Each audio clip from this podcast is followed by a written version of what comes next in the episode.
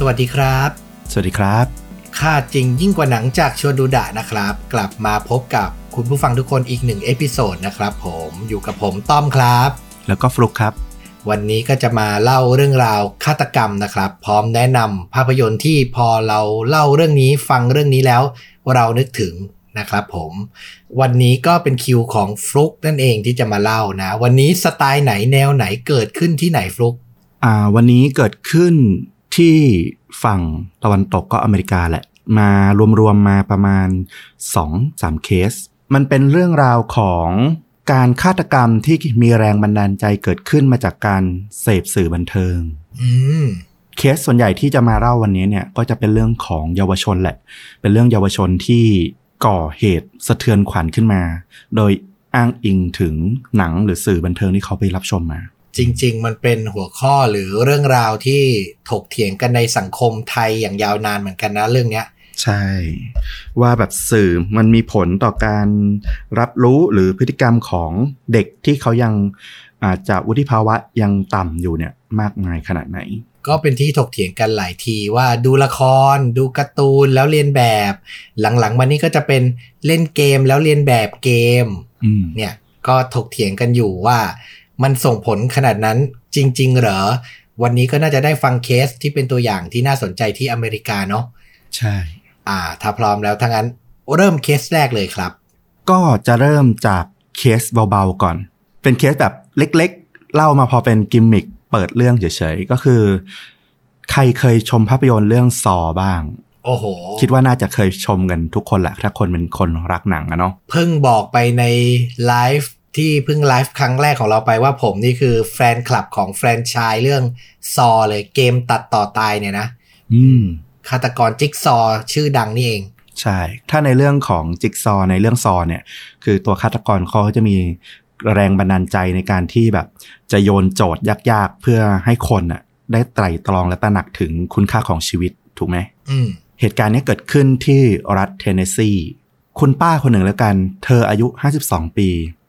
เธอก็อาศัยอยู่ที่บ้านตามปกติเนี่ยแหละแต่แล้ววันหนึ่ง เธอก็ได้รับข้อความเสียงในรูปแบบของซอผ่านทางโทรศัพท์มา โดยตัวของบุคคลปลายสายที่เป็นน้ำเสียงแบบแตกพร่าเหมือนโดนดัดเสียงมาเหมือนซอเนี่ยเหมือนจิ๊กซอเนี่ย ระบุว่า ตอนเนี้ยในบ้านของเธอ มีเพื่อนของเธออยู่ ถูกขังเอาไว้ภายในในห้องที่เธอจะหาไม่เจออืมโดยในบ้านของเธอเนี่ย ผู้โทรมาปลายสายเนี่ยยังอ้างอีกว่า ได้ทำการติดตั้งตัวปล่อยก๊าซพิษเอาไว้ในบ้านด้วย โดยให้เวลาเธอไตร่ตรองตัดสินใจ ชั่วขณะทันทีเลยว่า เธอจะเอาเวลาที่เหลืออยู่น้อยนิดเนี่ยก่อนที่ก๊าซพิษจะกระจายไปทั่วบ้านเนี่ยในการจะพาตัวเองหนีออกจากบ้านหรือจะไปช่วยเพื่อนของเธอที่อยู่ในห้องใดห้องหนึ่งในบ้าน ให้ทันอื้อหืออืมนี่มันเรียนแบบภาพยนตร์แบบชัดมากเลยนะ ใช่ ปรากฏว่าตัวผู้หญิงคุณป้าวัยอายุ 52 ปีเนี่ย เธอก็แบบเครียดแล้วก็ตกใจมากกับสิ่งที่เธอได้ยินจนทำให้เกิดภาวะเส้นเลือดในสมองแตก เส้นเลือดในสมองแตกตายเลยเหรอ โชคดีที่ว่าเอ่อมีคนมาช่วยเธอทันแล้วต่อมาหลังจากนั้นอะเธอก็รักษาตัวจนหายดีเป็นปกติ แล้วตำรวจเขาก็ทำการสืบสวนตัวโทรศัพท์ที่โทรมาหาเธอวันนั้นน่ะย้อนไปที่ต้นทางได้ ปรากฏว่าคนที่โทรมากลั่นแกล้งเนี่ย ตามอย่างในภาพยนตร์เนี่ย เป็นแค่เด็กหญิงวัยรุ่นสองคนเท่านั้นเองอืมเด็กหญิงทั้งสองคนเนี่ยเนื่องเนื่องจากว่าเป็นเยาวชนเนี่ยเขาก็เลยไม่ได้มีชื่อระบุออกมาคาดว่าน่าจะอายุยังไม่มากเลยทีเดียวแหละ ก็ถูกตั้งข้อหาว่าเป็นลักษณะของการโทรศัพท์ก่อกวนให้เกิดอันตรายต่อผู้อื่น แล้วเธอทำการตัดเสียงกันได้ยังไงอะน่าจะใช้โปรแกรมช่วยอะพวกแอปที่เปลี่ยนเสียงอะไรอย่างเงี้ย เพราะว่าเรื่องราวเนี้ยจริง ๆ ก็ไม่ได้เกิด นานมากเท่าไหร่เลย แต่ว่าพอดีเอ่อหาวันที่เดือนปีที่ชัดเจนเนี่ยไม่ค่อยได้ แต่ตัวเนื้อข่าวที่ไปหยิบยกหามาเนี่ยก็เขาสรุปมาจากเมื่อปีที่ผ่านมานี่เอง แต่เขามารวมมาจากหลาย ๆ เคส ก็เลยไม่มีรายละเอียดของคดีแบบลงลึกมากนักอืมแต่พอเป็นเยาวชนก็เลยไม่ได้เปิดเผยชื่อและอายุด้วยใช่แสดงว่าต้องเด็กแบบไม่ถึง 15 นะ น่าจะอย่างนั้น ก็โชคดีด้วยว่า ในเคสของการเรียนแบบหนังครั้งนี้เนี่ยไม่มีคนที่เสียชีวิตจริง ๆ แต่ก็เกือบนะเอาจริงๆอะถ้าแบบ คนเขาไปช่วยคุณป้าคนนี้ไม่ทันเนี่ยก็มีสิทธิ์ที่จะตายเหมือนกัน น่ากลัวมาก คือมันคือการเล่นสนุกอะเรานึกออกตอนเป็นเด็กเราก็ชอบแบบแกล้งคนโน้นคนนี้อะไรอย่างเนี้ยใช่แต่ว่าเราอาจจะสะเพร่าหรือลืมคำนึงถึง worst case ที่มันอาจจะเกิดขึ้นได้อะ เราว่าน้องสองคนนี้เขาก็ไม่ได้แบบชั่วร้ายหรือว่าแย่ขนาดนั้นหรอก แต่ว่าอาจจะคิดไม่ถึงใช่ถึงบทเรียนหรือถึงสิ่งที่มันจะเกิดขึ้นอืมอืมแต่กับเคสต่อไปเนี่ย เป็นเรื่องราวของเด็กผู้ชายคนหนึ่ง ชื่อว่าแอนดรูคอรีอืมเกิดขึ้นวันที่ 28 พฤศจิกายน ปี 2009 เรื่องราวเรื่องเนี้ยเกิดขึ้นก็คือพ่อแม่ของน้องแอนดรูคอรีเนี่ย เขาเป็นพนักงานกะดึกของคาสิโนในย่านที่อยู่ที่ที่เขาอาศัยอยู่อืมแล้วก็ปล่อยสองพี่น้องตระกูลคอลลี่เนี่ยให้เล่นอยู่กับบ้านด้วยกัน ซึ่งคอลลี่เนี่ยแอนดรูคอลลี่เนี่ยอายุ 17 ปี ส่วนน้องชายเขาคือคอนเนอร์คอลลี่เนี่ยอายุ 10 ขวบเท่านั้นเอง ห่างกันประมาณ 6-7 ปีเนาะใช่ สิ่งที่ไม่คาดฝันเกิดขึ้นในคืนวันนั้นก็คือ ตัวแอนดรูเนี่ยทะเลาะกับตัวน้องก็คือคอนเนอร์อยู่ดีๆ เขาก็ รัดคอน้องชาย choke hand อะใช้แขนรัดคอจากด้านหลังอืมจนน้องชายหมดสติไป แต่แทนที่เขาจะรู้สึกว่าต้องรีบช่วยเหลือน้องชายให้ได้กลับฟื้นคืนสติมาเนี่ย เขากลับลากน้องชายของเขาเข้าไปในห้องครัว โดยตอนนั้นนะเขาคิดว่าเขาอะจะฆ่าน้องชายให้ตายอื้อหือเขาเลยเลือกลากน้องชายไปที่ครัว เพราะว่าถ้าเขาฆ่าน้องชายบนพื้นพรมในบ้านเนี่ย คราบเลือดอะ มันจะทำความสะอาดฉะล้างได้ยากกว่า ห้องครัวที่เป็นพื้นกระเบื้อง อันนี้น่ากลัวและมันคือการเริ่มมีการไตร่ตรองวางแผนแล้วใช่ แล้วเขาก็ทำการคุกเข่าเหนือตัวน้องชายคอนเนอร์เนี่ยอายุ 10 ขวบ แล้วก็บีบคอ เป็นเวลากว่า 20 นาที เพื่อให้แน่ใจว่าน้องน่าจะตายอื้อหือจากนั้นเขาก็เอาถุงถุงพลาสติกหรือถุงอะไรเนี่ยไม่แน่ใจเหมือนกัน วางกดทับบนใบหน้าของคอนเนอร์ แล้วก็พันยึดด้วยเทป สายไฟเทปของพวกช่างอะสีดำรัดให้แน่นอืมกะว่าต้องหายใจไม่ออกแล้วก็ตาย จากนั้นเขาก็ลากน้องชายเนี่ย ลากมาตามขั้นบันไดเพื่อไปที่โรงรถ แล้วก็จับศีรษะของตัวน้องชายน้องคอนเนอร์วัยสิบขวบเนี่ยกระแทกย้ำไปที่ขอบทางเท้าของโรงรถ เพื่อให้แน่ใจว่าน้องชายอะตายแน่โอ้โหโหดร้ายมากๆจากนั้นเขาก็ยกร่างของน้องชายเนี่ย ขึ้นท้ายรถของครอบครัว คอลลี่เอาถุงขยะสีดำเนี่ยมาวางทับตัวคอนเนอร์เพื่ออำพราง แล้วก็ขับไปถึงแนวป่าที่สวนสาธารณะใกล้ๆบ้าน เขายกศพของน้องชายเนี่ยออกมา วางที่แนวป่า แล้วก็หาท่อนไม้วางทับอีกหลาย ๆ ท่อน เพื่ออำพรางศพ แต่เขาอ้างว่านั่นคือ พิธีฝังศพในแบบฉบับของเขากลางดึกคืนนั้นพ่อแม่ของแอนดรูคอลลี่แล้วก็คอนเนอร์ก็กลับบ้านมา ตามปกติเขาก็เข้าใจว่าลูกชายทั้งสองเนี่ยน่าจะเข้าห้องนอนหลับไปละ ทั้งคู่ก็อาบน้ำแล้วก็เข้านอนตามปกติด้วยความเหนื่อยล้า คืนนั้นเนี่ยตัวแอนดรูคอลลี่เนี่ยเขาแอบมายืนอยู่เหนือพ่อของเขาอืมแล้วก็ถือมีดเขาคิดว่าอยากจะฆ่าพ่อ ด้วยเหตุผลอะไรอะ เขาบอกว่าเขาอธิบายไม่ได้ว่าทำไมเขาถึงรู้สึกแบบนั้น แต่สุดท้ายเนี่ยเขาก็เปลี่ยนใจแล้วเขาก็กลับไปนอนตามปกติ อืมคอลลี่ยังบอกว่า เขาอะเคยพยายามฆ่าตัวตายมาก่อน หน้านี้หลายครั้งฆ่าตัวเองนะ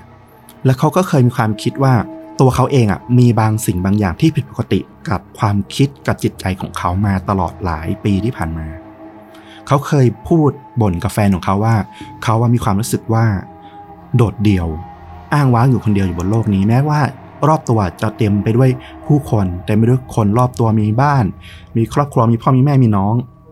แต่เขารู้สึกว่าไม่มีใครเลยที่แบบเข้าใจเขาจริง ๆ เขาบอกว่าเขารู้สึกแบบเดียวกับตัวละคร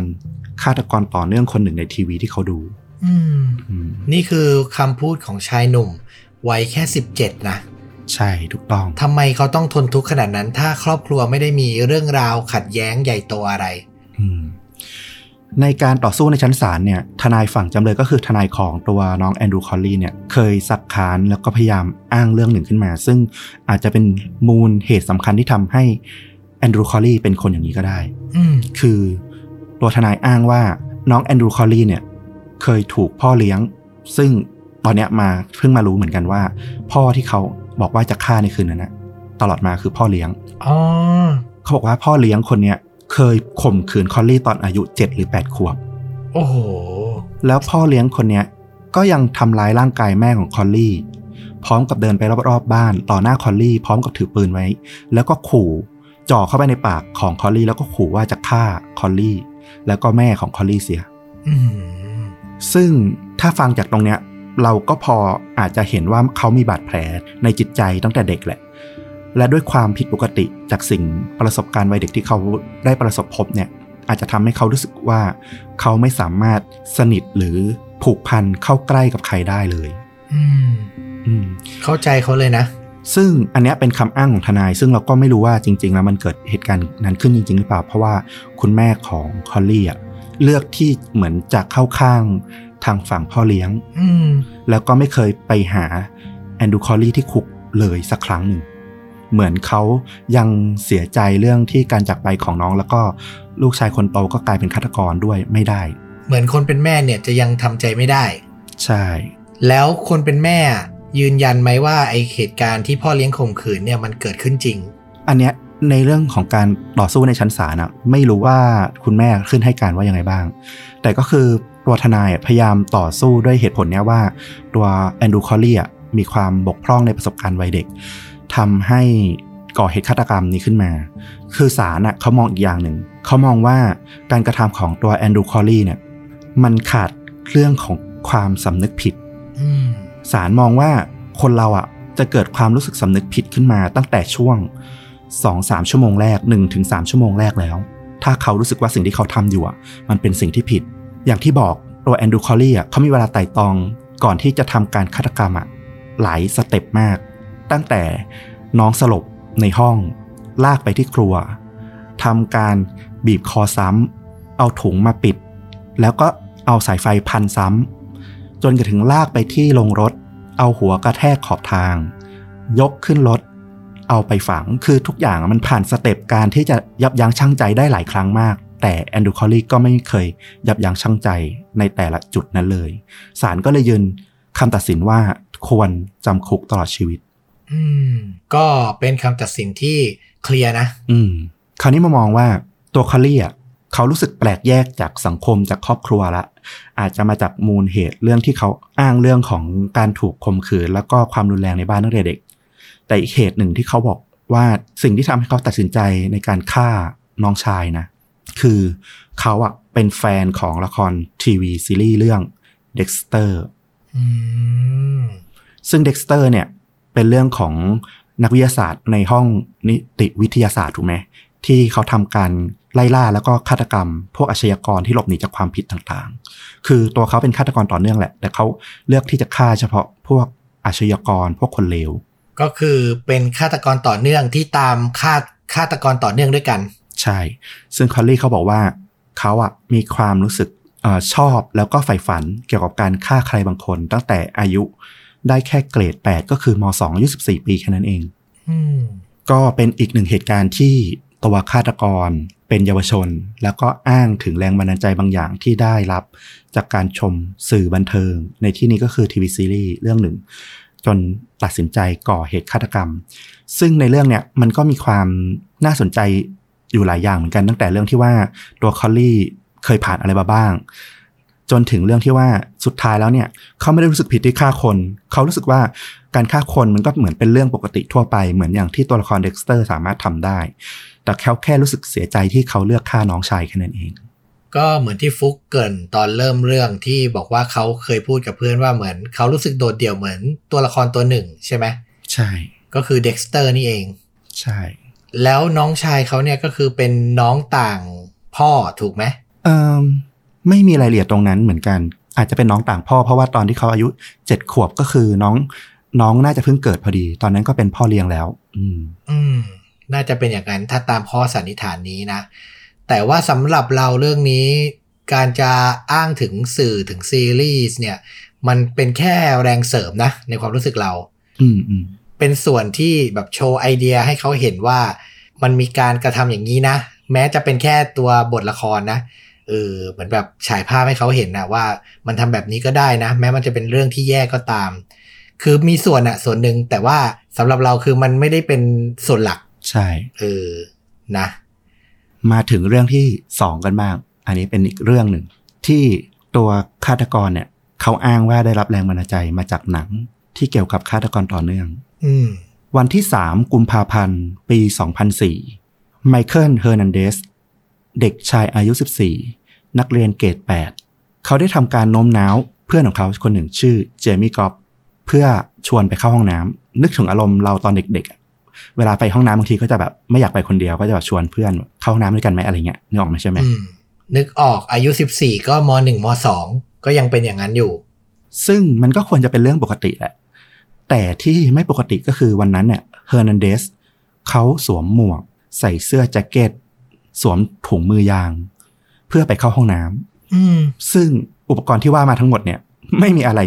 ที่จำเป็นที่จะต้องพาไปห้องน้ำเลยสักอย่าง อืมเวลาผ่านไปสักพักใหญ่ มีเพื่อนนักเรียนคนหนึ่งเนี่ยเขาก็ไปเข้าห้องน้ำที่ชั้นสองของโรงเรียน แล้วเขาก็ได้เห็นเฮอร์นันเดสเนี่ยกำลังล้างมืออยู่ ตอนแรกเขาก็ยังไม่ได้รู้สึกติดใจอะไร ห่างตาเขาเหลือบไปเห็นเงาสะท้อนในกระจก ซึ่งฉายภาพของนักเรียนคนหนึ่งเนี่ยกำลังทรุดตัวลงในห้องน้ำอืม โดยที่มีเลือดไหลนองพื้นเต็มไปหมดเลย โอ้โห นักเรียนคนนั้นเนี่ยเขาก็ถามเฮอร์นันเดสที่ล้างมืออยู่ว่า เฮ้ย นาย เห็นศพคนตายในห้องน้ำนั่นหรือเปล่า เฮอร์นันเดสก็ตอบกลับแบบนิ่งๆว่า ใช่ เอาน่าจะไปแจ้งใครสักคนนะ แล้วเฮอร์นันเดสก็ออกจากห้องน้ำไป แล้วก็กลับไปเข้าชั้นเรียนตามปกติ เหมือนไม่มีอะไรเกิดขึ้นอืมนักเรียนคนที่เห็นก็รีบไปแจ้ง เจ้าหน้าที่แจ้งครูของโรงเรียนให้ทราบตำรวจก็เริ่มเข้ามาสืบสวนคดีนี้ ผลการสอบสวนเนี่ยพบว่าตัวเจมี่กอฟที่เสียชีวิตห้องน้ำเนี่ยเขาถูกเชือกรัดคอ แล้วก็ถูกแทงที่คอ และใบหน้ารวมกันกว่า 40 แผล โอ้โห เจมี่เนี่ยก็เป็นเด็กชายอายุ 14 ปี ซึ่งเป็นเพื่อนสนิทของเฮอร์นันเดสที่เรียนอยู่ด้วยกัน เจ้าหน้าที่ตำรวจเนี่ยเขาก็เลยมุ่งเป้าไปว่า มันค่อนข้างชัดว่าในที่เกิดเหตุตอนนั้นน่ะ ที่นักเรียนไปเจอ ในห้องน้ำก็มีคนอยู่แค่เจมี่กับเฮอร์นันเดสแค่นั้นเองอืมแล้วทั้งคู่ก็ไปเข้าห้องน้ำด้วยกัน ก็ไม่น่าจะเป็นคนอื่นไปได้ เจ้าหน้าที่ตำรวจเนี่ยก็ยังได้พบเสื้อกันฝนเปื้อนเลือด แล้วก็ถุงมือยางในกระเป๋าหนังสือของเฮอร์นันเดสหลังจากที่พยายามสืบสวนต่อไป ในที่สุดช่วงหัวค่ำของวันนั้นเองเฮอร์นันเดสก็เลยยอมรับสารภาพในคดีฆาตกรรมที่เกิดขึ้น แต่เรื่องราวที่มันน่าตื่นตกใจเนี่ยมันก็ยังเกิดขึ้นหลังจากนั้นขึ้นไปอีกคำสารภาพ ที่เฮอร์นันเดสได้ให้กับตำรวจเนี่ยแล้วมีวิดีโอบันทึกหลักฐานยอมรับในคดีนี้ไว้เนี่ยเฮอร์นันเดสบอกว่าเขาวางแผนที่จะสังหารเจมี่แล้วก็เพื่อนนักเรียนอีกคนหนึ่งที่ชื่ออังเดรมาร์ตินอืมซึ่งเป็นเด็กนักเรียนอายุ 13 ปี เขาวางแผนอย่างเงี้ยมานานกว่าหนึ่งสัปดาห์ละ เหตุผลที่เขาต้องการฆ่าเจมี่กอฟและอังเดรมาตินเนี่ย เพราะว่าทั้งคู่เป็นเพื่อนที่สนิทกับเขา แล้วรู้ว่าเฮอร์นันเดสเนี่ยมีความใฝ่ฝันที่จะเป็นฆาตกรต่อเนื่องตั้งแต่เด็กอื้อหือแล้วเขาก็วางแผนฆ่าคนเหมือนน่าจะเปลยให้เพื่อนสนิทสองคนเนี้ยรู้มาโดยตลอด ซึ่งทั้งสองคนเนี้ยน่าจะรู้ว่าเขาอะมีความมุ่งมั่นมากว่า ถ้าเขาอายุถึง 18 ปีเมื่อไหร่อะเขาจะฆ่าคนให้ได้ โอ้โห เป็นความฝันที่น่ากลัวมาก อืมเฮอร์นันเดสเนี่ยก็อธิบายขั้นตอนในการฆาตกรรมของเขาเนี่ยในภายหลังขึ้นมา ว่า วันนั้นน่ะที่เขาเตรียมอุปกรณ์ต่างๆเนี่ยก็คือหมวกเขาต้องการใส่เพื่อป้องกันไม่ให้เส้นผมหลดล่วงลงในที่เกิดเหตุแล้วเจอ DNA ได้อื้อหือเสื้อแจ็คเก็ตเนี่ยสามารถถอดแล้วก็ซ่อนได้ง่าย หากว่ามันมีเลือดกระเซ็นมาโดน ซึ่งเขายังมีอย่างที่บอกอะมีเสื้อกันฝน กันเลือดอีกทีหนึ่งด้วยนะอืมแล้วก็ถุงมือเนี่ย ก็เพื่อป้องกันรอยนิ้วมือต่างในการที่จะไปจับนู่นจับนี่จับมีดหรือจับ สิ่งต่างๆในห้องน้ำแล้วทิ้งรอยนิ้วมือเอาไว้ คือวางแผนมาละเอียดมาก อย่างที่เจ้าตัวบอกเลยว่ามันคือความฝันของเขา มันคือสิ่งที่เขาแบบคลั่งไคล้อะอืมการกระทำมันก็แสดงออกให้เห็นชัดเจนเลยอะน่ากลัว เช้าวันนั้นเนี่ยเขาบอกว่าเขาเกลี้ยกล่อมเจมี่ให้เข้าห้องน้ำคนพิการ แล้วเขาก็ทำการล็อกประตูห้องน้ำก่อนที่จะดึงใบมีดที่เป็นหยักขนาดสี่นิ้วออกมาจากกระเป๋า พอเจมี่เนี่ย เห็นมีดเขาก็เริ่มทำการต่อต้านใช่ไหมเฮอร์นันเดสเนี่ยก็เอามือซ้ายอุดไปที่ปากของเจมี่ก่อนที่จะดันคมมีดเนี่ยจากมือขวาเนี่ย เข้าไปแทงเจมี่อื้อหือเฮอร์นันเดสทำการค่อยๆเฉือน เปิดปากแผลบริเวณคอ เปิดหลอดลมของเจมี่แล้วก็ตัดเส้นเลือดที่คอทั้งสองข้างของเจมี่ทารุณอะ เพื่อตรวจสอบว่าเจมี่กอล์ฟเพื่อนของเขาเนี่ยยังมีชีวิตอยู่หรือไม่เนี่ยเฮอร์นันเดสอะได้เอามีดจิ้มไปบนใบหน้าแล้วก็หนังศีรษะของเจมี่กอฟอีกหลายครั้งเพื่อดูปฏิกิริยาตอบโต้ คือถ้ายังมีชีวิตอยู่ยังไงก็ต้องมีสะดุ้งมีต่อต้าน เขายังมีการตรวจสอบดวงตาของเจมี่คือดวงตาเวลาโดนแสงอะมันจะมีการขยับในรูม่านตาถูกไหมแต่ถ้าตายอะมันก็จะไม่ขยับ เขาก็มีการเช็คอื้อหือเขาทิ้งถุงยางเนี่ย ลงไปในโถชักโครก แล้วก็เปลี่ยนใส่ถุงมืออีกคู่หนึ่งที่เตรียมมา เพื่อที่จะกลับไปที่ห้องอย่างแนบเนียนเหมือนปกติเหมือนเดิม แต่ระหว่างที่เขาล้างเลือดออกจากมือ แล้วก็ตามใบหน้าต่างๆ ที่มันบังเอิญมากระเซ็นโดนเนี่ยโชคร้ายที่มันมีนักเรียนอีกคนอะ เดินเข้ามาเห็นพอดี ถ้าไม่อย่างนั้นน่ะคดีเนี่ยอาจจะจับตัวฆาตกรได้ยากมากเหมือนกันอืมแล้วเขาก็สารภาพว่าหนึ่งวันก่อนหน้าเนี้ยจริง ๆ อะ คนที่จะโดนฆ่าก่อนอะไม่ใช่เจมี่กอล์ฟหรอก เป็นอังเดรที่จะโดนฆ่าก่อน แต่ทว่าตอนที่เขาชวนอังเดรเข้าห้องน้ำอะ อังเดรกลับเฉลียวใจแล้วก็ไม่ยอมเข้าไปในห้องน้ำคนพิการตั้งแต่แรกทำให้รอดชีวิตมาได้ อืม คืออย่างที่บอกว่าเพื่อนก็พอจะรู้ถึงความฝันนี้อยู่ อังเดก็เฉลียวใจขึ้นมา ใช่ มันดูผิดปกติมากด้วยแหละที่แบบว่าจะเข้าไปทำไมในห้องน้ำคนพิการในเมื่อก็ทำธุระข้างนอกได้ปกติถูกไหมอืมอืมโหดร้ายมากอะ่ะ เดิมทีเนี่ยตัวเฮอร์นันเดสเนี่ยจะถูกตัดสินจำคุกตลอดชีวิต หลังจากการพิจารณาคดีในปี 2008 ทว่าเฮอร์นันเดสเนี่ยได้รับการพิจารณาคดีขึ้นใหม่หลังจากที่ศาลฎีกาของสหรัฐอเมริกาเนี่ยได้มีประกาศเหมือนประกาศกฎกติกาใหม่ ใช้ทั่วสหรัฐอเมริกาในปี 2012 ว่าห้ามลงโทษจำคุกตลอดชีวิต โดยไม่รอลงอาญา ในเคสกรณีที่ผู้เยาว์ได้ก่อคดีฆาตกรรมอืม ทำให้ศาลที่เดิมจะตัดสินจำคุกตลอดชีวิตเนี่ย ก็คือมีการลดโทษลงมาให้มันน้อยลง แต่ว่าเขาบอกว่าทั้งผู้คุมทั้งเพื่อนร่วมห้องขังเนี่ย ต่างพูดลักษณะเดียวกันเลยว่าเฮอร์นันเดสอะไม่เคยมีความเปลี่ยนแปลงในความคิดเขาเลย เหมือนเขาเป็นคนที่นิยมบูชารัฐิฆาตกรต่อเนื่อง อย่างไรก็ยังเป็นอย่างนั้น อืม โดยพื้นฐานแล้วเนี่ยเฮอร์นันเดสยังเป็นคนคนเดียวกับที่เขาเคยเป็น ในปีที่เขาฆาตกรรมเจมี่กอฟไม่เคยเปลี่ยนแปลง ทุกวันนี้เขายังชื่นชมฆาตกรต่อเนื่องคนดังของอเมริกาต่างๆ อย่างเจฟฟรีย์ดามเมอร์หรือมือกราดยิงในโครัมบายที่ในโรงเรียนนะเนาะอืมแล้วก็ยังชอบฟังเพลงเมทัลที่มีเนื้อหาเกี่ยวกับเรื่องของการสังหาร การทำลายร่างกายอยู่เสมอ อันนี้เรื่องราวมันเกิดในปีอะไรนะ เรื่องราวเกิดในปี 2004 แสดงว่าเขาติดคุกมาจนถึงปัจจุบันนี้ก็สิบหกสิบเจ็ดปีแล้วนะ ใช่ก็เป็นข้อถกเถียงที่น่าสนใจอยู่ว่า ทุกวันนี้เนี่ยเขาอยู่ที่ไหนเขาได้รับการปล่อยตัวหรือยัง แล้วมีใครติดตามพฤติกรรมเขาหรือเปล่า อืมน่าสนใจเหมือนกันนะ คือการลงโทษจำคุกเนี่ย จุดประสงค์หนึ่งเนี่ย เพื่อให้โอกาสที่ฆาตกรจะได้กลับตัว แต่ถ้าคนคนหนึ่งเนี่ย เขาเป็นฆาตกรต่อเนื่องที่ฝังลากอยู่ในจิตใจเขาไปแล้วเนี่ย แล้วโทษจำคุกตลอดชีวิตมันใช้กับคนประเภทนี้ไม่ได้เนี่ย สังคมหรือกระบวนการตามกฎหมายจะมีวิธีการยังไงที่จะปรามไม่ให้เขาสามารถก่อเหตุซ้ำได้อืมจริง ๆ ฟังมาครบสามเรื่อง โดยเฉพาะเรื่องสุดท้ายเนี่ยมันทำให้เห็นอย่างหนึ่งนะว่า จะบอกว่าสื่ออะหล่อหลอมให้ใครเป็นอะไร หรือทำสิ่งที่เลวร้ายอะอืม ก็โทษได้ไม่เต็มร้อยเปอร์เซ็นต์นะ ใช่ คือมันก็ต้องเกิดจากความผิดปกติทางจิตใจ หรือปมที่มีมาตั้งแต่เด็กซะก่อนถูกปะจริง ๆ ปัจจัยพื้นฐานเนี่ย ครอบครัวสำคัญสุด อืมเราเชื่อว่าเด็กทุกคนเนี่ย แม้แต่ตัวเราเองนะ มันไม่มีทางหรอกที่ผู้ใหญ่เนี่ย จะคัดสรรสื่อที่ขาวบริสุทธิ์ให้ดูได้อยู่ตลอดเวลา มันก็ต้องมีหลุดได้ไปดูนู่นดูนี่ ที่มันอาจจะไม่ยังไม่เหมาะสมกับเด็กได้อยู่เสมอแหละ ยิ่งทุกวันนี้เนี่ยสื่อมันสามารถรับชมได้หลายช่องทางด้วยแล้วเนี่ยแต่จุดสำคัญเลยที่เปลี่ยนให้คนที่เคยดูหนังฆาตกรต่อเนื่องทั้งหลายเนี่ยเป็นคนที่ชื่นชอบหรือคนที่รู้ว่าเป็นสิ่งที่ไม่ดีเนี่ย มันก็คือผู้ปกครองที่จะสั่งสอน หรือบอกเล่านิทางได้ว่า เออ สิ่งที่น้องเขากำลังรับชมหรือเรารับชมอยู่เนี่ย มันดีหรือไม่ดีอย่างไร อืม เห็นด้วยร้อยเปอร์เซ็นเลย จะเบลมสื่อบางส่วนก็ได้นะ ถ้าถึงเวลาที่แบบบางทีนำเสนออะไรที่มันไม่ไม่ควรจะนำจะต้องนำเสนอลง detail ขนาดนั้น อันนั้นก็พอเข้าใจ แต่ว่าถ้าจะ blame หรือโทษร้อยเปอร์เซ็นต์เลย อันนี้เราก็ไม่เห็นด้วย ในฐานะคนทำสื่อด้วยเหมือนกัน ใช่ ก็อย่างที่เขาพูดกันง่ายๆอะว่าแบบถ้าดูหนังฆาตกรโรคจิตแล้วเป็นฆาตกรไปหมด ก็คงเป็นกันแบบเต็มโลกใบนี้ไปแล้วอะเออถูกต้อง มันก็มีคนที่แยกแยะถูก แยกแยะออกว่า เออนี่คือ entertainment นะ นี่คือเรื่องสมมุตินะอืม แต่ก็นั่นแหละ มันก็มีบางส่วนที่แยกไม่ออก ซึ่งก็ต้องไปตามดูที่จุดเริ่มต้นของการที่ทำให้เขาแยกไม่ออกก็คือปมในครอบครัว หรืออาการทางจิตอย่างที่กล่าวมาอืมนะครับ และอย่างตัวเฮอร์นันเดสนี่ถ้าสื่อหลักๆ ที่เขาดูนี่เขาได้บอกไหมว่ามันคืออะไร เรื่องอะไร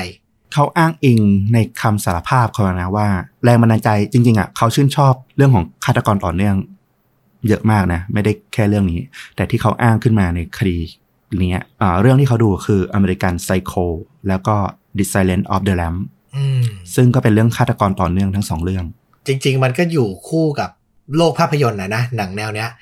เด็กหรือเยาวชนหรือใครที่ยังไม่ถึงวัยเหมาะสมที่จะได้รับชมเรตติ้งที่เขากำหนดกันเนี่ยก็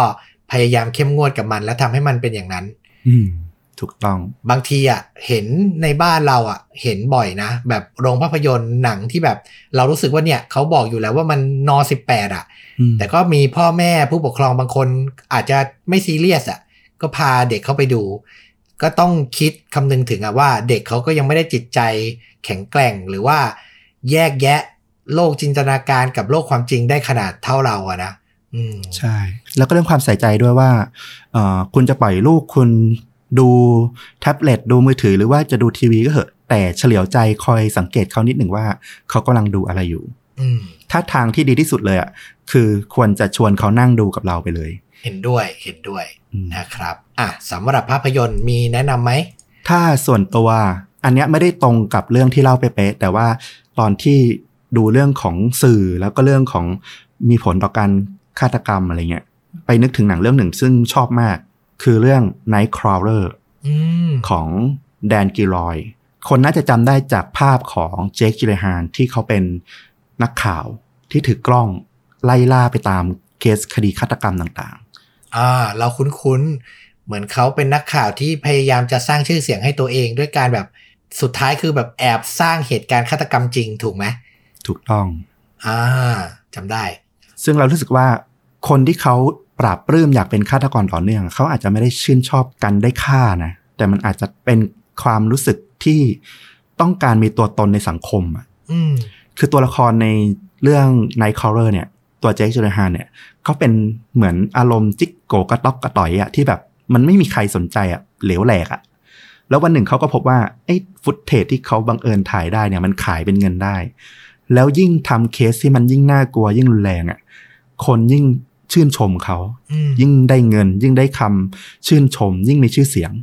มันก็เลยเพิ่มเพิ่มอีโก้ของเขามากขึ้นเรื่อยๆเรื่อยๆจนอย่างที่ต้อมบอกแหละสุดท้ายเขาก็ต้องหาเคสที่มันรุนแรงมาก ๆ ขึ้นเรื่อยๆ จนแบบสุดท้ายเขาก็ต้องลงมือเอง เรื่องนี้นี่คือเป็นงานขายฝีมือของเจค จิลเลนฮาลเลยจำได้ ใช่ เล่นแบบอืม dark มาก งานโชว์ของงานโชว์ของเลยทีเดียว อืม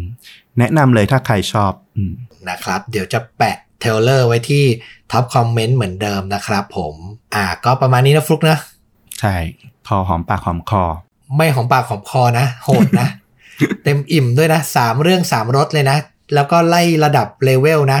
จากซอฟต์ๆไปจนถึงพีคสุดนะ แสดงให้เห็นถึงผลกระทบจากสื่อ จะบอกว่าผลกระทบจากสื่อไม่ได้ ต้องบอกผลกระทบจากการที่ครอบครัวขาดการกรองสื่ออืมด้วยปัญหาในครอบครัวด้วย ก็ทำให้เรื่องราวที่น่าเศร้าเกิดขึ้นนะครับอืมก็ฟังเอาเป็นบทเรียนนะ น่าจะได้นะใช่ก็จะได้ระมัดระวังลูกหลานของเรากันด้วยนะครับ ต่อไป ก็เดี๋ยวกลับมาพบกับเรื่องราวฆาตกรรม แล้วก็แนะนำภาพยนตร์แบบนี้ได้ใหม่กับค่าจริงยิ่งกว่าหนังจากชนดูดะนะครับ อย่าลืมกด Subscribe กด Follow YouTube Facebook b l o g i t Spotify เหมือนเดิมนะครับผม สุดท้ายนี้ก็คือตอนนี้เราก็ยังอัดพอดแคสต์ท่ามกลาง มหันตภัยโควิดอยู่ ก็คืออยู่คนละที่นะเออใช่ ถ้าจะมีอะไรผิดพลาดก็ขออภัยไว้ณที่นี้นะครับผม แล้วกลับมาพบกันใหม่นะครับ สวัสดีครับ สวัสดีครับ